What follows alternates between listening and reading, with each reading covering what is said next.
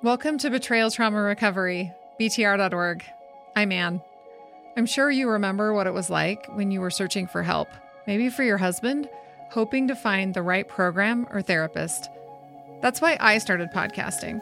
I supported my husband through seven years of pornography addiction recovery, and not one therapist during that time told me I was experiencing emotional and psychological abuse and sexual coercion. I didn't want any other woman on the planet to be in the dark. If you're like me, one simple, anonymous way to help spread the word is to click follow or subscribe on your favorite podcasting app. While you're there, every five star rating also makes this podcast more visible and will help save other women from getting the wrong kind of help, like a couple program that'll make this type of abuse worse. If you've already purchased a copy of my book, Trauma Mama Husband Drama, please circle back and give it a five star rating. A lot of women are searching for books about betrayal trauma, and Rating Trauma Mama will help them find this podcast, which is free to everyone. If you're like the majority of my listeners, you're experiencing the type of abuse that's invisible and difficult to wrap your head around. Your husband is using porn or having affairs or lying to you, and you're getting the same bad advice about how to improve communication or your relationship. If you need real support, check out our daily group session schedule at btr.org. We'd love to see you in a session today. I'm honored to have a member of our community on the podcast today. We're going to call her Florence. She's 75 years old. She's experienced over 40 years of betrayal trauma. She discovered her husband's infidelity just three days after their wedding. She is strong, insightful, and courageous. Florence, can you talk about your first reaction to finding out about your husband's double life? My first reaction was devastation and fear. Back in those days, women didn't have the same options that they do today. And I had just moved my two daughters and myself to a new location where I had no friends and no associates and very little opportunity to find gainful employment to support myself. In doing so, I had cut off any support systems that I might have had. And I was really on my own. So were you married before this? I was. You had children? I was. Okay. I had two. So you had mm-hmm. two daughters coming into this right. marriage. And they were five and eight. I went very deep into a place of trying to comprehend. I didn't call myself a spiritual person at that time in my life. I did not have a religious persuasion. And I found myself searching. In order to do that, I did what I think a lot of people do from what I've read is that they explore with their spouse, trying to figure out what it is that their spouse is looking for and needing. And of course, that leads one into probably the darkest places on earth because it's a world of debauchery it didn't take me long to figure out that that was not for me. You know, I had to make a heartfelt decision and tell my husband that I could not live that kind of life with, you know, freedom of sex with other people and going to nudist camps and pornographic exhibitions. I mean, it was just not the right thing for me at all. It hurt my heart. It didn't help my heart. And uh, he apologized and swore that he would never make those bad choices again. And we started over until the next time. Mm. And by the next time I became aware of his activities, I knew enough to go for help. We both went through a lot of counseling. It came trailing back in, and the problem was I didn't realize that he had regressed back to those activities.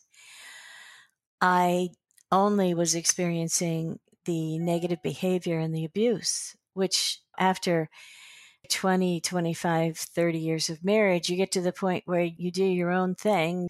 You make the best of it. And if somebody wants to be a damn fool and act like a child, let them be a damn fool and act like a child. You just can't let your life be run by that, you know?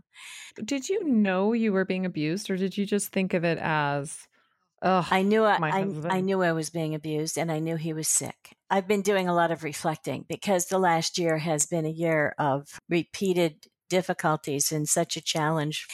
And I remember back when my youngest daughter was 15 years old and she and I took a trip out west when we visited a childhood friend of mine.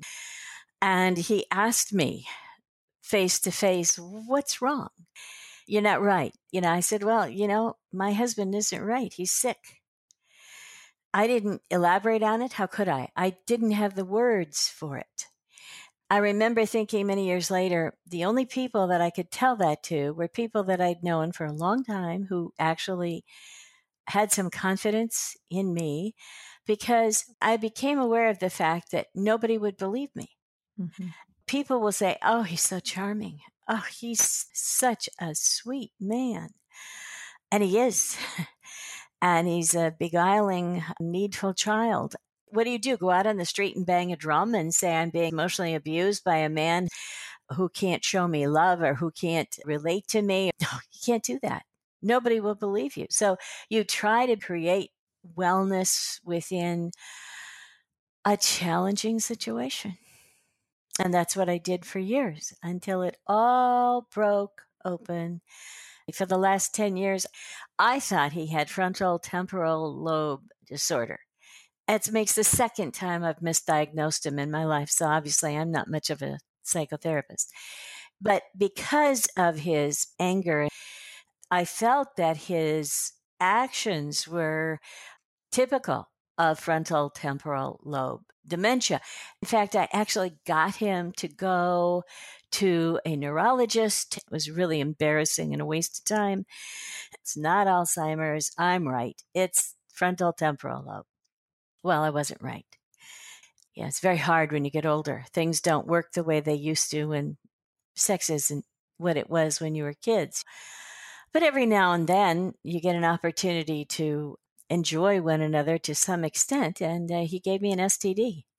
And that was the rude awakening. Mm-hmm. He had been back to his old tricks. So now that we've kind of had this overview, it sounds like in the beginning, the way that you dealt with it was you tried to meet his needs and then as you got older and it just kept happening and happening you sort of started detaching mm-hmm. how would you say your reactions to him are now right now at 75 and him 80 it's been like a fast forward of an earlier movie of everything that ever occurred i go in a circle and some days i'm distraught and I'm in pain and I feel sorry for myself. And then I go through days where I am so angry. It's like a circular thing that goes around. I've been able to grapple with this because now I can be honest with our friends and our family, and everybody knows. The freedom to be honest and forthright makes it possible to handle and work with. Absolutely. Without it, it's impossible. Right. Right. right. Now that we're in this different age, I'm 40. The first place we go when we have something happen is we start searching for things. Right. Before we get back to the conversation, there are a lot of so called betrayal trauma therapists or coaches or groups out there, but they don't approach pornography use or infidelity as an abuse issue. Or they try to quote unquote treat the victim and the abuser in the same setting. That's unethical. So if you hear something in this episode you relate to, check out the group session schedule at btr.org. We'd love to see you in a group session today. Now back to our conversation. What thoughts do you have about women who are starting to search for this and think about this five years after marriage or 10 years after marriage? If you could go back and talk to yourself, uh-huh. you can't help them. You can't fix them. Today, there are avenues for healing. This has been my counter argument to my husband and all of his attempts to heal himself as it was really convenient now that you're 80 and impotent. you made these choices. They have a responsibility. And that mm-hmm. responsibility mm-hmm. is to their partner and their families. As somebody who suffered from it my whole life, I'm saying, you can't give me back the past 20 years. I didn't know you were doing this. I knew you were being a jerk. But if I had known, if I had known he had gone back to illicit deviant sexual practices, ah, I wouldn't have stayed. And I might have had the chance to build a life with someone who might have genuinely been able to care and show real regard. And I missed that. And nobody can give that back to me. That's where the anger comes from. I was told, you know, by a lot of professionals, oh, you need counseling. So I tried that. I'm sure this isn't true across all mental health professionals, but what I found was that most therapists are not equipped to deal and right. and they tend to try to use their behavior modification which they've learned in graduate school somewhere if you do this then he'll do that if you do that right it doesn't work and I went no. to four sessions with one therapist and I just I uh, said, This isn't good for me. I'm getting angry about this. So I quit going. And I've also challenged my husband on the fact that the SLAA thing is very self absorbing. They're all involved yes. in taking care of themselves and getting better and praise God. And, you know, it's like, wait a minute you're still just thinking about yourself. First it was sex, now it's your healing process. Where does that leave me? And it still leaves me on my own. it still leaves me wanting and, you know, wanting. So, Florence, when you found us, how did you feel? It was good to know that I wasn't alone.